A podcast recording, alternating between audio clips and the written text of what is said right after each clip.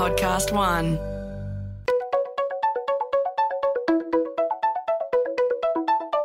Hi, this is Paul McIntyre. Welcome to the MI3 audio edition. I've been a business journalist for 25 years covering the marketing, media, agency, and tech sectors. In this series, we talk to industry leaders about the global and local developments that you need to be across this week. Well, this one could get a bit rowdy. Just what happened behind the scenes, which saw Russell Howcroft leave the lofty heights as Chief Creative Officer at PwC to get down with the people on Talkback Radio in Melbourne. And what was Tom Malone thinking, the new boss of Nine's radio division, when Howcroft was shot over his bow to co lead and continue the 20 year grip that 3AW's breakfast slot has held on radio ratings? Malone was Nine's Director of Sport before taking on the radio gig and was a central figure in the big switch from cricket to tennis at Nine. He's already put the broom through his radio unit, including Alan Jones, and Tom has some more to come, including some changes for the advertising market. So we're going to talk to these two gents today, and guess what? They are not short of a view. Welcome to you both.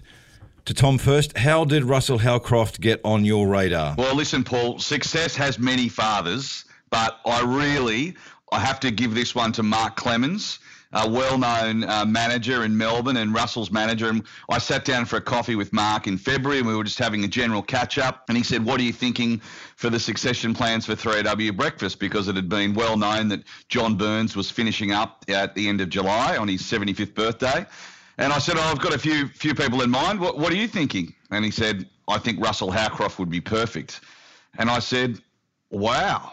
That's a great idea. Never met him, knew him from the Gruen transfer, knew him from working at Channel 10, obviously know his experience both in media and marketing, and thought, what a what a great idea. So it, it went pretty quickly from there. We had a, I think we caught up uh, for a chat face to face about a few weeks later, and immediately felt a, a connection with Russell and thought, I just think he'll be perfect to partner with Ross.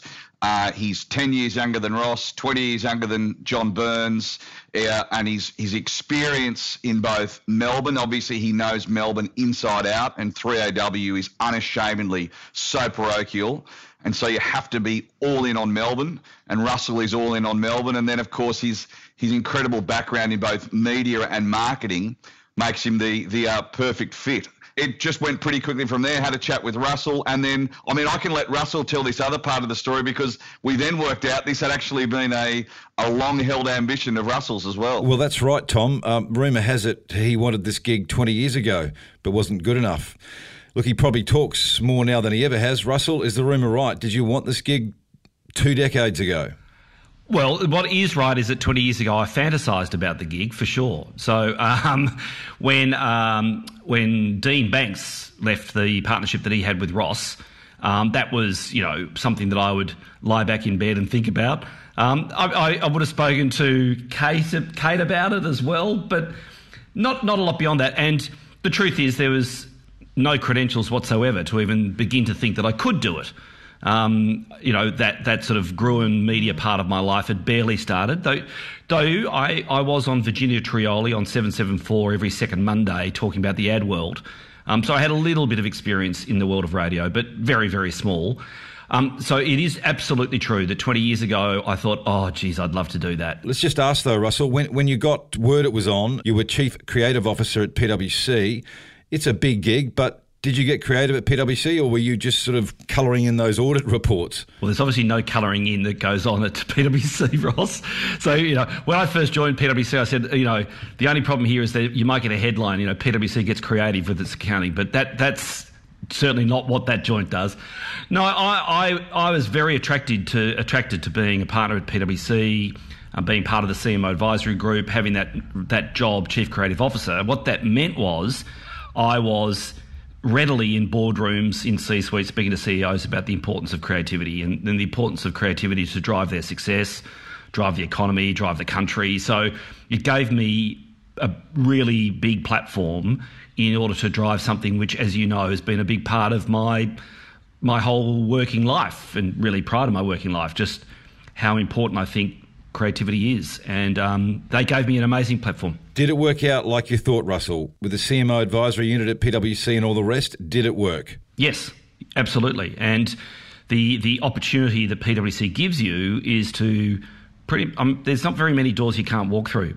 So the opportunity to walk through that door as the chief creative officer of PwC, it just enables you to have conversations which I have always wanted to have. Um, but you don't necessarily get to have them when you're in the ad world or indeed in the media world, but you do get to have them when you're in that world. Well, just a couple of more questions around that mm-hmm. because I do want to get back to Tom and what he plans for for Nine Radio. But Russell, you've done ad agencies, global ad networks, you've done media, you've done consulting giants. I've got a bunch of fast questions for you, so get ready. I'm going to ask which was the hardest, which was the smartest, the most ruthless, which was the most influential, what was the most enjoyable, and what was the best. So are you ready? Which sector was the hardest? Advertising. Which was the smartest? Advertising. Which was the most ruthless? Uh, media. Ooh. Most influential? Consulting. Most enjoyable? All of them. The best? Uh, at different stages of life, Paul. They were, they were fantastic for different stages in career and life. Um, absolutely ads in my 30s, no question of that. Loved the media world in my in the 40s, and being a consultant in the 50s has been brilliant. Well, Tom Malone, Russell Howcroft uh, says media was the most ruthless. Uh, what do you make of that one? I'm just just wondering there about Russell's sequencing. Is that are you suggesting Russell you've slowed down through your 30s, 40s, and 50s from advertising to media to consulting? No, not at all. But may, maybe knowing maybe knowing one's place, Tom. Well, let's get to media. Tom Malone. Russell did signal it was the most ruthless sector he'd worked in. You've done a bit of that in the last eight months. Uh, you've been pretty ruthless too. Well, I think I think what we've done is we've made decisions through the prism of what's best for the business, and we have to take a five-year view of the business, and then we have to make sure that at the end of that five years, that uh, that Nine Radio, which is predominantly a talk radio network, is uh, is well placed at the end of that five years, and so. I, I look at talk radio. My, my background before television was radio. I started off in radio. I've been a talkback radio junkie since I was about seven or eight years of age. So when we came in, I had a pretty clear idea of what we needed to do, which was we needed to um, retain our existing audience and at the same time open ourselves up to a younger audience. So we need, and, and by doing that, also improve our trade marketing position, which was really important because I think over time, uh, one of the one of the key things about talk radio is uh, the broadcasters become part of people's lives um, because they're in their kitchens, their bathrooms, their cars, their bedrooms. They're you know they're everywhere with them, and so that companionship is a huge part of what we do, and therefore it goes to um, significant tenures on air. Uh, and what we're probably seeing at the moment is we're seeing really the um, the end of a long generation of very successful broadcasters. But what that means is the audience has grown older with them as well, and we've ceded ground to a lot of the music stations who are really doing talk shows in breakfast. So we needed to re-establish ourselves because what we do better than anyone is local, relevant, uh, contextual um, content. So we set about through that prism making some of those decisions. So, and you can see um, Russell is one piece of uh, of that um, puzzle, and obviously we've made significant changes right across the network. Dee Dee Dunleavy into afternoons in Melbourne. Uh, we got local nights back with Denis Walter in Melbourne, in Sydney. The only show that the same as Sydney is Ray Hadley in mornings. We've got new breakfast, afternoon drive, sport, money, nights. Launched a new breakfast show and a new drive show in Brisbane. So for an industry um, that doesn't like change, it's been significant.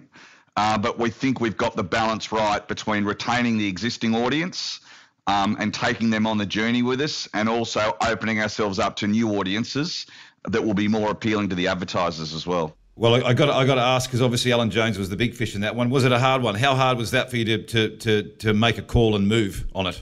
Well, no, it's it's probably not the you know it's probably not the correct way to to um to frame what happened there. You know, I think when I took over, the first person I went and saw was Alan Jones. He was actually in Melbourne at the time uh, for the Spring Racing Carnival, and you know, for 30 years he's been the most important person on this station in terms of his ability um, to to bring in audiences and advertising. Um, and there'd obviously been some pretty um, heavily publicised um, uh, uh, quarrelling with the, the, former management. So I wanted to make sure he knew we supported him. But he was pretty honest. He said, "Listen, Tom, I'm 78. I don't know how long I can keep doing it. I've got two years to run. Let's see what happens." Uh, he didn't get a holiday at Christmas because of bushfires. He didn't get a holiday at Easter because of COVID. He turned 79. I think it gave him pause to reflect. Uh, he was isolated at his at his farm for I think 10 weeks.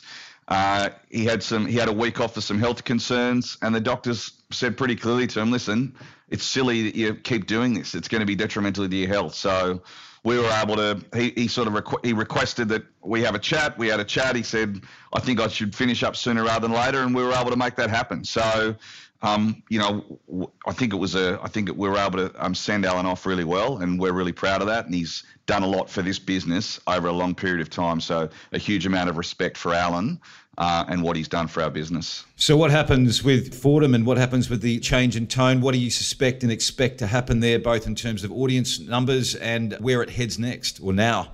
Paul, only a mug would give you a prediction on numbers uh, for the next ratings. Uh, but listen, I think you know it's not about Survey Six on September 29. This is a this is a 10 year plan. As I just said, we, we, put people in place on radio to be there for 10 years, and that was part of the sell to Russell. Well, I was going to say, so Russell's got 10 years to get his shit together. Is that right? well, not to get his shit together, but um, but this is about you know where this is about building a plan for the future. So I think you know I'm I'm listening a lot to Ross and Russ in Melbourne. I think they sound terrific. I'm listening a lot to Ben in Sydney and a lot to Neil in Brisbane. They're both doing great jobs as well. So I think there's going to be some. Um, there'll be a period of unsettlement, no doubt, as people adjust. Hopefully, as I said, the aim is to retain most of the existing audience, but also grow the audience. What that might mean is, and you would be aware, Paul, the way radio ratings work, it's a combination of cumulative audience and time spent listening.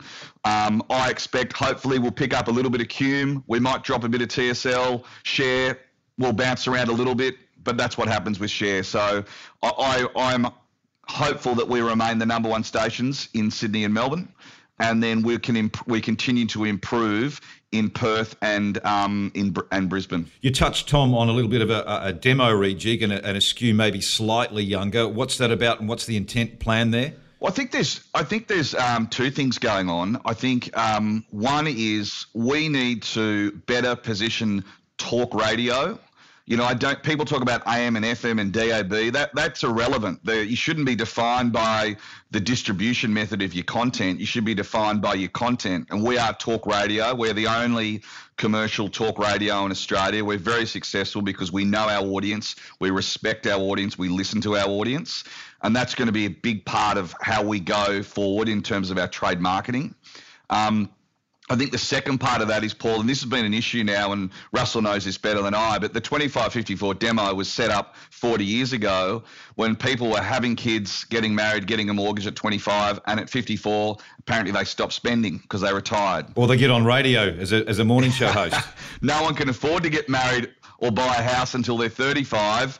And what we found is, I mean, the um, the discretionary spend of our listeners, especially, uh, between the age of 55 and 65 is huge, and it's a and we've already proved some success in that with clients like APR, the 50 Up Club, and some of those other advertisers. So there's probably as part of what we're doing, there's also an education piece that in fact the demo really needs to be 35 to 65 is what advertisers really need to start looking at because people are still making significant purchases both on a uh, on a life scale, but also a consumer scale, uh, right through that period of their lives. And so, you know, you're also uh, lament a little bit about the bias that sits within at least the buy side with agencies towards uh, talk or AM versus FM, and you do think something's there, right? Now, let me just say that I think you know I've, I've heard this from Singo when he had Macquarie, and Russell Tate and the rest have lamented the same thing that that music gets gets the uh, gets the attention of the of the buyers and, and not talk.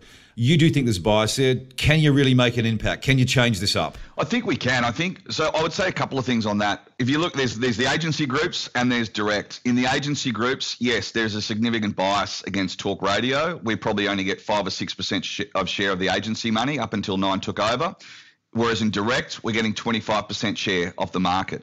So, and what does that tell you? Well, the people that are spending someone else's money uh, are going with the demos and going with the cum and going with the traditional um, formulas.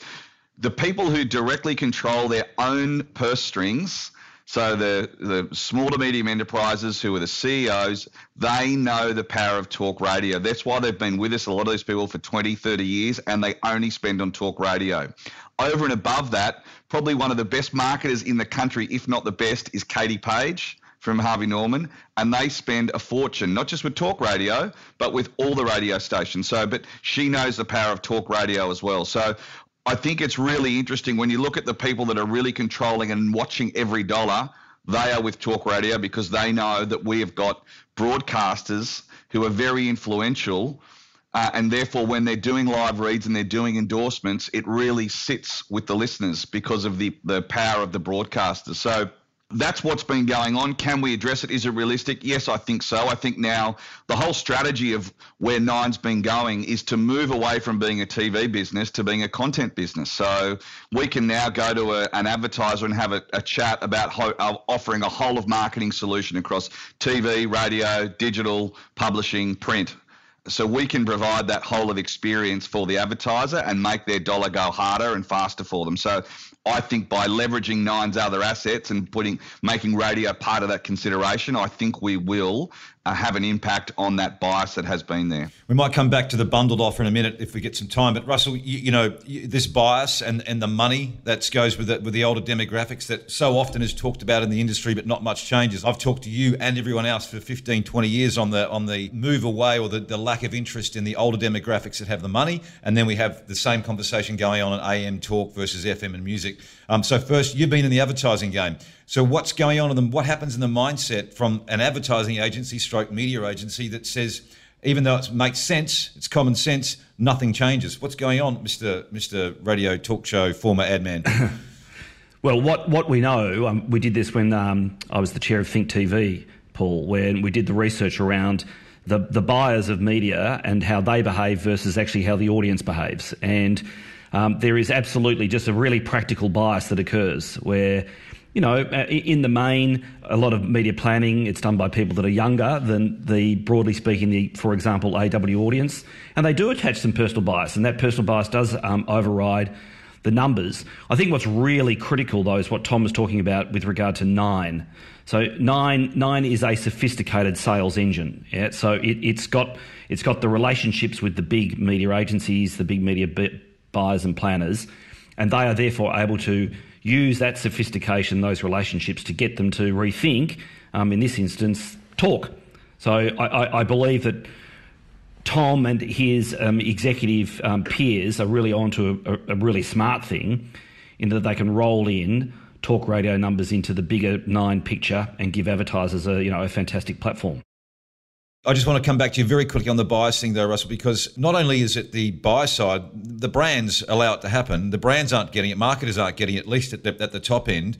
Um, what ha- so you've had those conversations, I'm sure, and possibly Tom will, uh, Tom will give you a new gig as sort of nearly chief sales officer or something like that to, to do not just the, the, the on, on, on mic stuff, but brands. Why don't they get it? Even like you'd think they'd be a bit smarter than that. No, no, they do. They do. It's not. It's not a. It's not. Everyone doesn't. And it's not, it's not like that. Macca's is part of AW. Telstra is part of AW. Um, you know, big big advertisers still getting goals. It, it, so the issue is.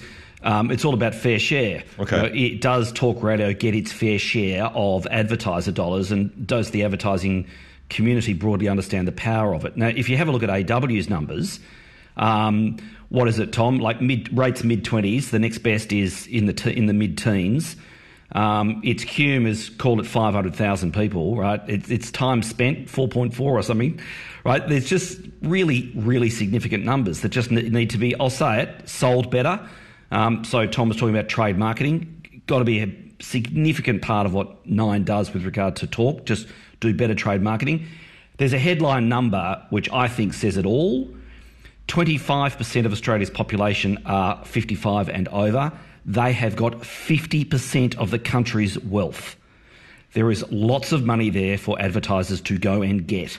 That's a nice set of numbers, Russell. Tom, what are you going to do uh, in terms of the planning on the, the, trade marketing, the education? So, do you have some things planned, or is that still in the wings? Yeah, no, it's it's obviously COVID's delayed some of the riot of some of that stuff, Paul. But um, it's fair to say that yeah, we have significant plans around trade marketing and repositioning talk radio. And I alluded to some of that before about defining the uh, defining what we do by our content, not by our distribution. I mean, in this day and age, your mobile phone's a radio you know, 12% of our listenership is now online, and that's counted as part of the GFK rating. So um, uh, it's we shouldn't be defined by that. We need to be, as Russell says, we haven't sold it well in the past. And part of what we're doing with Nine is repositioning first from an audience point of view, and then secondly from a trade marketing point of view, so that we're consistent with what we're saying in the market and then selling talk radio and and showing the influence of talk radio. And it, it is it is you need obviously then a few case studies and working towards attribution is obviously always the the key that you've got to come back to. Um, and what I what I would what I would say to that is as I said, if you look at the direct clients that spend only with radio and keep coming back year after year, they know it works. It's a bit harder to prove attribution to a bigger client like a Coles or a McDonald's, which radio is part of their spend. Uh, but you know, we'll obviously work towards doing that and showing the incremental benefit. But for the clients that only spend on radio, they are very clear about the attribution, very clear about the success of talk radio. I've got to say, I didn't think I'd ever hear a you know a Today Show and a 60 Minutes producer talking about sort of advertising attribution. That's pretty impressive, actually. Well done. Well, you know, you know what? This is this is a process that we went through at the Today Show. Obviously, 60 Minutes was um, was advertiser free, but Today Show and in sport were all about trying to obviously enhance the level of commercialisation of those products. Now, you've got to balance that between editorial. You've got to be doing the right thing by the audience first because they'll they'll smell a rat or smell a mug if you try and pull one over them. So you've got to have great content, and if you have great content and you just distribute it well, then you can commercialize it very well too. And I mean that's that's been the the business plan of Hugh Marks for four years: create, distribute, engage. It's pretty simple, right? The whole company knows it. Russell, are you going to say something? I was just going to say, so media attribution is a big part of the consulting world now, Paul. Right. right? So they they are pointing their substantial brains towards okay, what is optimum spend? What's optimum mix? How do we attribute, you know, X behaviour to to what media? Yeah. So huge effort has now been put into trying to get or trying to help advertisers with their with their attribution, their media mix, and actually ultimately their budget. The size of the budget is now a big focus of the consultants. You'll be pleased to note increasing the budget. The irony being that digital only businesses have actually been the first ones to come back to mainstream like TV and radio and print because they've have to build their brand again before they can get to the bottom of the funnel for attribution. So um, that's been quite interesting the last 12 to 18 months to see some of those digital online travel companies or or um, or consumer based products coming back to spend above the line building brand. Great point. Um, and Russell, the the early numbers. So you've obviously seen some attribution numbers from from uh, lofty heights at PwC. Does radio stack up all right? Yes, it does. It stacks up for a few reasons. Um, it, it's efficient, right? Obviously, time spent is long, so the consumer actually attaches themselves to a station, and as a result, they attach themselves to the advertiser. It's also awesome because it's not that expensive to make, and it's also awesome because it's quick to get to air. If you if you need to get something on air, I mean, even this afternoon you could actually find a way to do it, but certainly within 24 hours. So you got speed, you got unbelievable reach, and you got pretty and a very efficient buy. So yes is the answer, Paul. Long-winded, long-winded answer, but yes. Crikey, I've got a couple of fantastic salesmen on the on the mics today. Um, so listen, one one more thing I want to ask you, Tom, around around this bundled offer at nine. You talk about the upside of being part of the broader nine group, get it. But the flip side is, could radio get buried in amongst the sexiness of television or the the broader publishing group? Could you get lost in the big mix?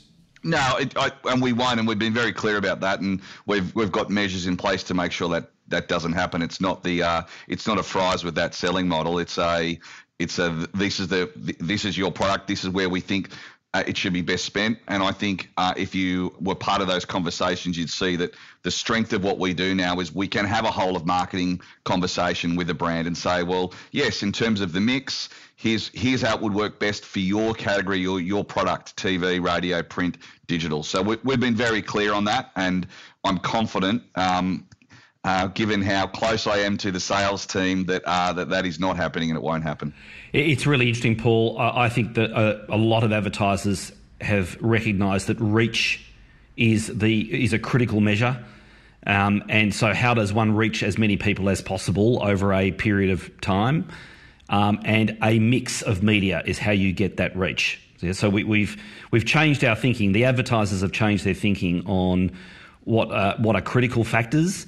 Um, certainly, in my recent consulting experience, that's the case. One plus reach is critical, and that is a mix of media. Okay, so I'm going to wrap up very soon with two. We've got two more questions for both of you. Um, Tom, digital streaming and digital listening, it's moving at pace across the audio sector. Is it the same for Nine Radio? Because you have an older skewing audience. Are they as as they as interested in a digital device as they are the wireless, if you like, and even what Phil Adams might call the wireless? Oh, completely. I mean, I, it's actually it's quite offensive to the older audience. Sorry, Russell, about that. they are some of the earliest adopters of some of this technology because they've got the time to, con- to to download it and consume it. So, and in fact, part of these discussions we're having around how we may be transforming our measurement system, the older audiences are the easiest to recruit online much easier than the younger audiences. Right. So it's not a barrier for us at all. Um, at the same time, you know, I don't I don't see digital audio as the panacea either. I'd like to talk about radio because radio has brands attached to it, has emotion attached to it, has personalities attached to it. That's why you buy radio. That's why you buy talk radio because we're contextually relevant in a brand safe environment doing local content. That's our point of difference. That's the that's where we uh, succeed, and that's where we're better than anyone at reaching audiences for advertisers. So, um, digital streaming makes up part of that overall number already in GFK. What is that number? It's up to 12 or 13 percent now um, of online listening, and so that's come up from I think almost doubled in a year or a couple of years. So, and this is for Nine Radio or for the industry? No, that's for the industry. Right. And so, and Nine Radio has continued to be number one uh, in at 2GB and 3W. So the increasing percentage of digital listening hasn't impacted our ratings, which would prove the point that older audiences are adopting digital streaming just as quickly as anyone else. Where do you, what's your hunch on where it could get to that digital streaming share of the total pie? Like it's 12, 13%, I think you said now. Can it double again in another year or two? I think it could, yeah. I mean, the, as I said before, your, your mobile phone's your radio these days. I mean, the, and the, it goes everywhere with you. So, I mean, in terms of ubiquity, we're everywhere. And in terms of ease of consumption, it's it's one tap and you're listening to the 3AW app or the 2GB app. So it's going to be a much more mobile medium than anything else, which will be terrific. So you, you might be my my wife Kate. She's discovered an awesome thing on the 3AW podcast. You could you could watch it. You can watch it at 1.5 times speed. You can listen to it at 1.5. So that would be quite interesting with you because you talk pretty fast anyway. anyway, so she gets it over and done with in you know 50% better time. That's what I'm saying. Yes, good point. So, listen, final question for both of you um, to wrap up is what's next for Nine Radio, uh, Tom, and what's next for Russell Howcroft, other gigs? We might go to Russell first. Um, so, Russell Howcroft, you you you get up at four in the morning. I think you finish at what time? Nine. Yeah, I'm home at uh, nine to nine thirty. Right, you got a whole day ahead of you. What are you going to do next? Okay, so well, not what I'm going to do next. It's what I'm already up to. I'm the I'm the chair of AFTRS, so the Australian Film, Television and Radio School. Fantastic thing to be involved in. I am on the committee of the MCC, so the MCC is obviously runs the MCG. Um, so that's uh, it's it's normally an exciting thing to be involved in, but there's been no games at the MCC this year, as you know. And I'm working on a an event that we hope to launch for Melbourne, um, a business event that we hope to be in the CBD of Melbourne next year. Um, a lot of a lot of my I suppose um, non AW hours are devoted to that. But more on that soon, I hope, Paul. Tom Malone, um, it's okay for Russell to do all that stuff. Then I'm assuming as the boss, the new Russell's new boss. I think it, it only makes him more relevant in the Melbourne market. You know, I think and you know we want people that are connected to, to Melbourne, what's going on, and and Russell's you know certainly part of that, and in, in a way complements Ross as well and what Ross does. So I, I think it's I think it's perfect. All of those things. All right. Well. I think we, we might have known that you would have got the tick there, Russell. Um. So Tom, uh, next for Nine Radio, and then we'll we'll leave you guys to do your thing. But what should we expect in the next six months, twelve months from you? Yeah, well, I think for the next, you know, obviously as you've alluded to, Paul, we've made a significant amount of change in the last ten months. So um, the you know we've really finished what I'd call the first wave of those changes. Not to scare anyone about what's happening next, but um, it's now about proving out the theory of what we've done. And so running really hard with the sales team and working hard on not only improving our trade marketing position, but then getting out and selling it. So that's really the focus for our business for the next 12 to 18 months. Um, and then we'll see what happens. You know, I think uh, the one thing everyone's watching from our point of view is uh, is Perth and um, Basil Zempilas running for the Lord Mayor of Perth. So if he gets in, that'll sort of trigger a bit of a reshuffle at 6PR. But we'll get to that when we need to get to it. Um, so it's sort of business as usual for us now, and uh, and going about proving the strategy uh, works over the next 12 to 18 months. Well, we didn't even get to COVID, but we're out of time. So we might find that as a reason to talk in a couple of months or something. But Russell Howcroft, Tom Malone, thanks for joining. Stay safe. And I look forward to your to your numbers, Russ. Thanks, Paul. Cheers, Paul. MI3 Audio Edition was presented by Paul McIntyre, that's moi, in collaboration with Podcast One Australia. Producer Nick Slater, music by Matt Dwyer. For more episodes, go to podcast1.com.au or search MI3 Audio Edition on Apple Podcasts and hit the subscribe button.